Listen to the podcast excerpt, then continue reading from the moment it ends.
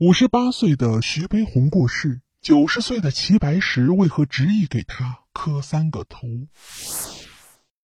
生我者父母，知我者徐君。对于徐悲鸿，齐白石如此感叹，这句话的分量在我看来真的是很重啊。要知道，齐白石年长徐悲鸿三十多岁，在得知徐悲鸿去世的消息时。九十岁的齐白石执意要给五十八岁的徐悲鸿磕三个头，别人都说：“哎呀，使不得。”但齐老却说：“别说磕三个头，一百个他都愿意磕。”说完，齐白石磕了三个头，老泪纵横。三年后，齐白石也去世了。究竟是什么样的一种情谊？才能让一个接近百岁的老人执意给后辈磕头下跪呢？他们的忘年交也让我非常感动。这份感动呢，源自我近日参观了在北京新街口重新开放的徐悲鸿纪念馆。为什么说是重新开放呢？因为北京修地铁，这个纪念馆呢曾经闭馆了好些年，直到二零一九年九月才重新开放，而且焕然一新。所以，北京的朋友们有福了，可以去看，而且是免费的，只要预约，凭身份证就能入场。那么，外地的朋友呢，有兴趣的话，也可以来北京的时候去看看这个纪念馆。纪念馆呢有四层，前面三层啊都是有关徐悲鸿的生平及作品，第四层用了整整一层做了一个主题展，叫“大师眼中的大师”。讲述的呢，就是齐白石与徐悲鸿之间的故事。我去看了之后也是非常感动，所以本期呢，特意为大家讲讲齐白石与徐悲鸿的故事。这两位大师啊，可谓是国人最耳熟能详的艺术大师了。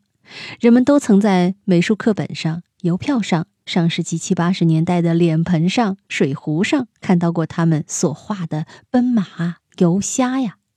但是呢，却很少有人知道，这两位同为二十世纪中国美术史上开宗立派的大家，是相差三十多岁、相交二十余年的知己挚友。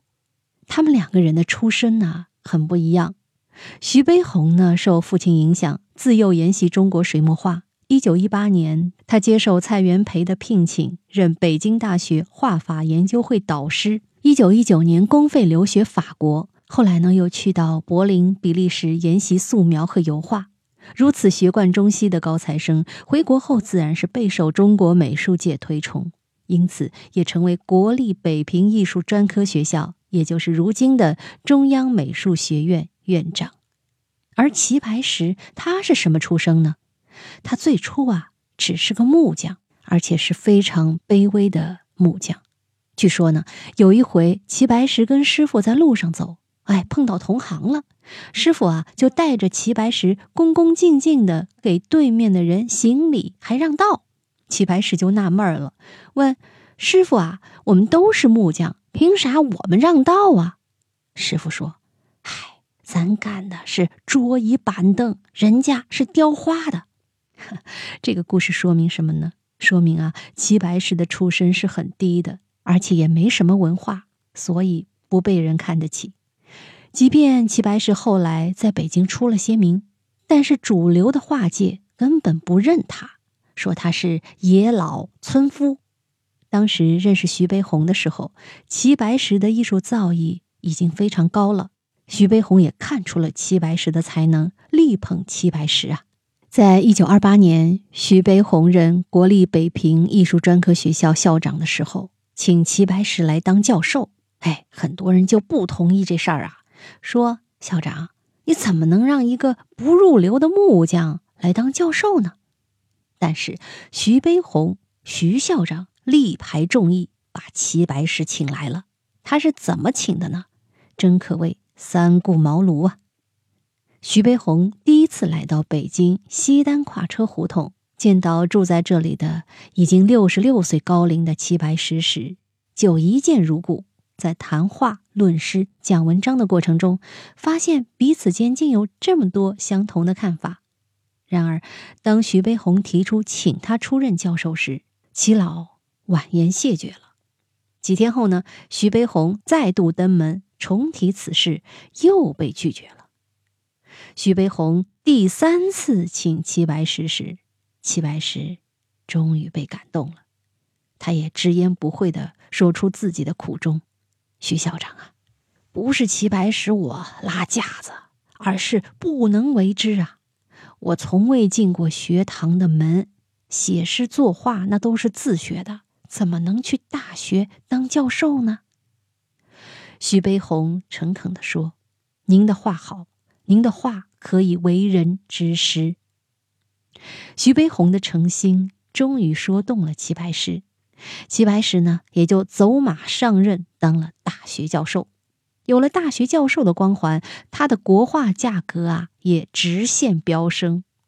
为了打消齐白石的顾虑，徐悲鸿告诉他。不需要他讲课，只要他在课堂上给学生作画示范即可，并保证说：“我一定在旁边陪着您上课。冬天给您生个炉子，夏天给您安一台电扇，不会让你感到不舒服的。”齐白石呢，就答应试一试。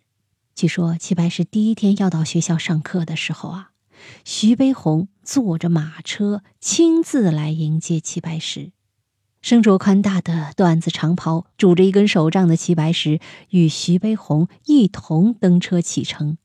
当马车停在学校门前时，齐白石受到早已等候在此的学生们的热烈欢迎。随后，齐白石和徐悲鸿被学生们簇拥着来到教室里。画案上虽已摆好了笔墨纸砚，但齐白石却要用自己带来的几支画笔。在众目睽睽之下，他缓慢地运起笔来。画完以后，在徐悲鸿的引导下，齐白石环顾着学生们，开始了他的漫谈式授课。齐白石说：“不要死学死仿，我有我法，贵在自然。花未开色浓，花谢色淡。画梅花不可画圈，画圈者。”匠气，一堂课下来，学生们对齐白石的教法也很满意。徐悲鸿与齐白石这两位美术大师啊，纵然有着迥然不同的年龄、出生、家庭背景、学艺之路和艺术风格，但是自从他们相识后，便一见如故，相知相惜，肝胆相照，真是让人羡慕又敬重的忘年之交啊！那么最让我觉得印象深刻的是什么呢？在这个纪念馆里啊，我看到了很多齐白石和徐悲鸿之间的通信。徐悲鸿啊是非常尊敬齐白石的，虽然当年徐悲鸿要比齐白石的名气大得多，而且也是校长，但是徐悲鸿从来没有摆一个校长的架子。徐悲鸿这个人呢，非常喜欢收藏，他呀收藏了很多很多的齐白石画作，当然他都是花钱买下来的，因为齐白石是以卖画为生的，徐悲鸿也是通过这种方式来接济和支持他的朋友。有一个小插曲啊，说是当年国民党败退时，曾经呢要带一大批的文人名家走。徐悲鸿和齐白石也是在被带走的名人之中的。齐白石呢，当时是想走的，为啥呢？因为他是靠卖画为生的，他有些担心共产党来了，是不是他的画就不好卖了呀？但就是因为徐悲鸿当年执意要留下来，所以齐白石也留在了北平，真的是肝胆相照啊。那么在展览馆里呢，还有很多。非常有意思的画作，嗯，是齐白石和徐悲鸿共同创作的。比如说，有一幅画让我印象非常深刻呢。徐悲鸿画了两只公鸡，当时呢画了一半的时候停电了，后来好多年后，齐白石重新拿起了这幅画，在两只公鸡的下面画了一块大石头。还有一幅画呢，也是非常有意思。齐白石呢画了一对青蛙，哎，好像这两只青蛙呀正在对话呢。徐悲鸿啊，在这幅画的前景上呢，画了他最喜欢的花——蜀葵。然后他们呢也各自在画上题了字，留了名，诸如此类吧。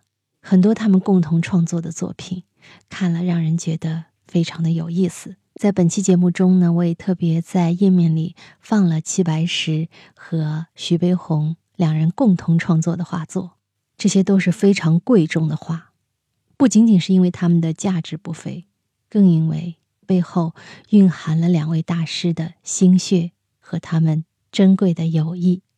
好了，密室里的故事，探寻时光深处的传奇，下期咱继续揭秘。